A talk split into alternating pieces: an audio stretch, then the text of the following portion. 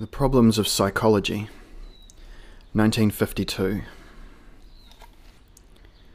In pondering the problems of psychology, I will refrain from speaking of the soul according to the usages of those persons who have floated a doctrine of psychology, whose sole connection with the genuine science of the soul is a matter of mere semantics. These psychologists ordinarily while away their hours investigating the connections that exist between sensory experience and neurological processes, or else they ponder thinking, feeling, and willing, which are quite discrete processes. Although our psychologists seldom seem to be able to grasp this fact. A more authentic concept of the soul has existed since the dawn of Western thought the ramifications of which are founded upon the hypothesis that man's nature comprises a threefold or triadic structure whose components are body, soul, spirit. This doctrine constitutes one of the loftiest achievements of philosophical speculation among the ancient Greeks, and no subsequent thinker who has endeavoured to evade the vital truth embodied in this idea of the threefold has met with the slightest success in his philosophizing.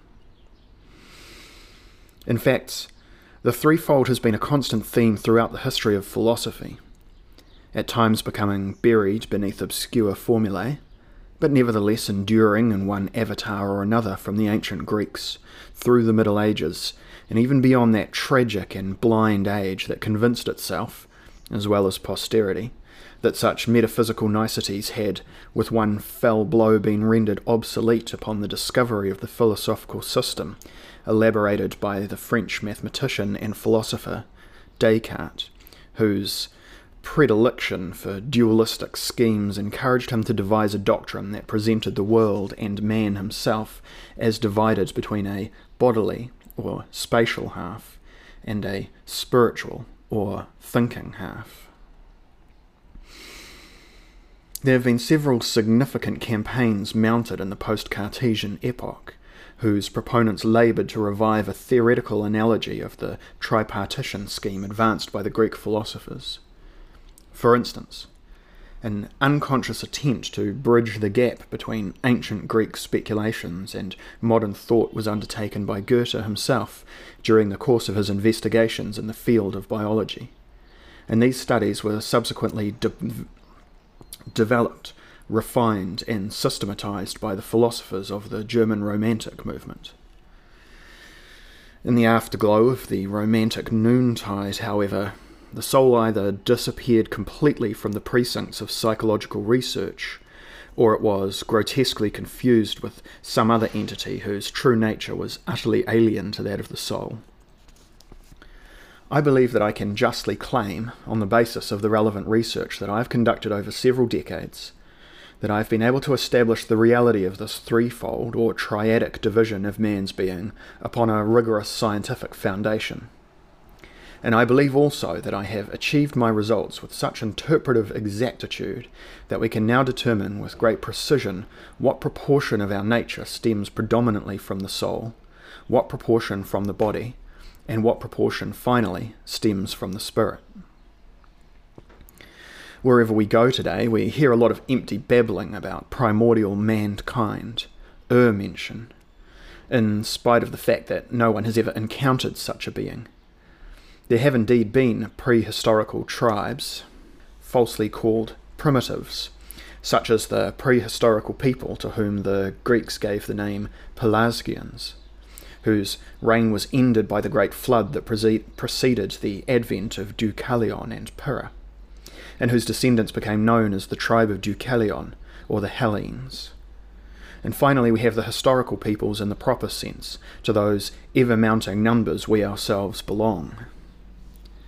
Nevertheless, that which we have briefly alluded to as the Pelasgian race was somehow able to transmit a meaningful portion of its influence to the generations that survived its disappearance from the historical record and indeed traces of this unique culture have endured even unto our own generation, such as the Pelasgians' symbols, cults, myths, and other barely intelligible ritual observances. For all of the three races that we have mentioned, as well as for the prehistoric tribal groupings, the spirit is consistently regarded as being linked to a particular individual. Just as we refer to a particular person's capacity for reflective cognition. However, we must now thrust this notion of reflective consciousness into the background of our discussion so that we may direct our attention to the very different type of process.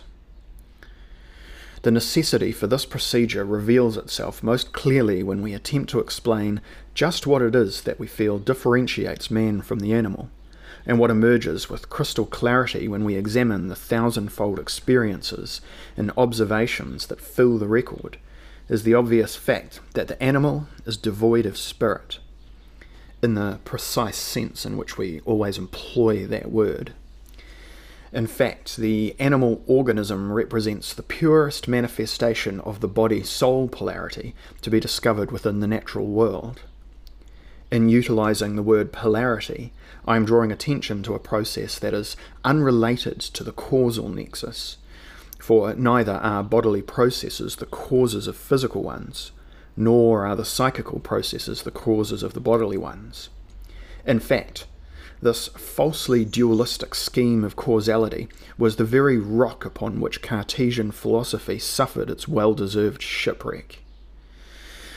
There was even less truth, unfortunately, in a later theory that briefly found favour, which held, first, that the psychical, naturally confused with the spiritual, and the body inhabit two completely discrete realms and second, in numerous instances, a higher power introduces itself into the human organism in order to establish some type of connection between the psychical and the body.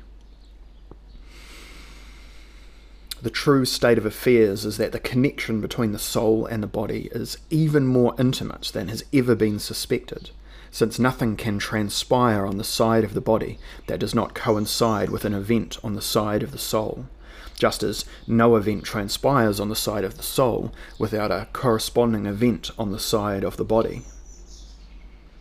In other words, the body and the soul subsist in a polar connection, and the most concise formula that we can devise in order to express these relations is the body is the phenomenal manifestation of the soul, just as the soul is the meaning of the living body. This can also be expressed by analogy.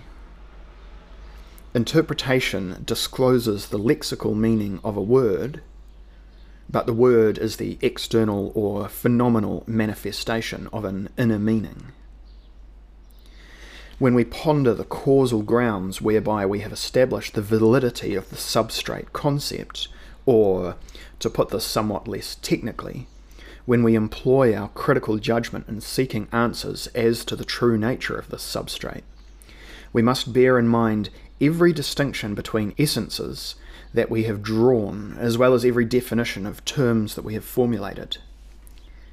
Now, the body reveals itself in sensuous contacts and in its reaction to such contacts and this undisputed fact alone conclusively demonstrates that the body possesses only the most tenuous of connections to the phenomenon of distance.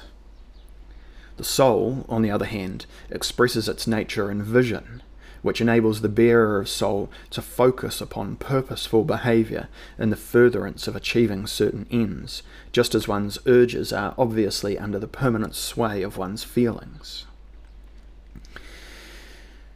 Let us introduce an illustration which may facilitate a comprehension of these matters. The stork in Mecklenburg has no need to acquire a road map in order to undertake the journey of thousands of kilometres that takes it back to its African habitat. They are only following instincts, it is often said. However, Although instinct is a word that everybody employs, it is in fact a word that conceals far more than it reveals. As we proceed on our everyday round, in the course of which we recognize the world and seek to conduct our affairs within that world, we have allowed ourselves to forget that instinct has its source in an unconscious mode of recognition, that regulates with absolute certainty the constitution of its bearer, just as it regulates to some degree every terrestrial organism, and we must of course include ourselves in that grouping. The foundation upon which are established the bonds connecting an unreflective reaction with a distant goal is the soul the foundation upon which are established the bonds connecting an unreflective reaction with a distant goal is the soul. Let us charitably ignore the great prejudice that seems to inflate the breasts of those who believe themselves to be endowed with unique abilities due to the status as bearers of soul. However, we mentioned a moment ago that there is not inconsiderable disadvantage connected with the nature of the animal. Specifically, the incontrovertible fact that the animal's inner life is almost completely confined to its drive impulses, just as the animal is confined to its destined environment under the constraints imposed by its evolutionary station. However, even within the soul of the animal, there occurs a rudimentary collaboration between its near sense, physical contact, and its innate capacity for far seeing, sense of sight. Just as the animal is able to make certain behavioral adjustments or accommodations in response to transformations in his environment, although some organisms, of course, are more accommodating and hence more viable than other organisms. Thus, we come to realize that even the most talented of the animals possess a capacity for far seeing that is immeasurably inferior to that of man. And the crucial distinction that has to be drawn between the animal and primordial man is that only man is receptive to the ever transforming visions of spaces and times, just as he is indifferent as to whether these visions do or do not originate in his urges. In sharp contrast with the animal, his inner world is that of the far seeing soul, and not that of the narrowly constricted proximity in which bodily contacts, sense of touch, can occur. The development of this far seeing capacity extends through the millennia, and the details as to the specifics of this development can be no more than rough approximations. But then something utterly unprecedented transpired. 4. Into the substance of man erupted the lightning bolt of spirit. A daemonic force that invades man and world from a realm outside the spatio temporal realm the progressive development of spirit took place by incremental steps that remorselessly potentiated the hypertrophic development of goal oriented volition in man, conscious purpose, and finally, the will to business.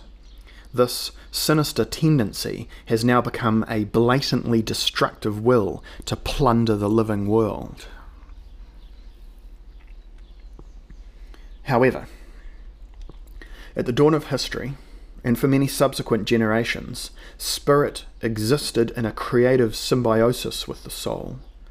In the course of time, the balance of the poles shifted more and more towards the dominance of spirit over the soul. That development has continued all the way down to the present age.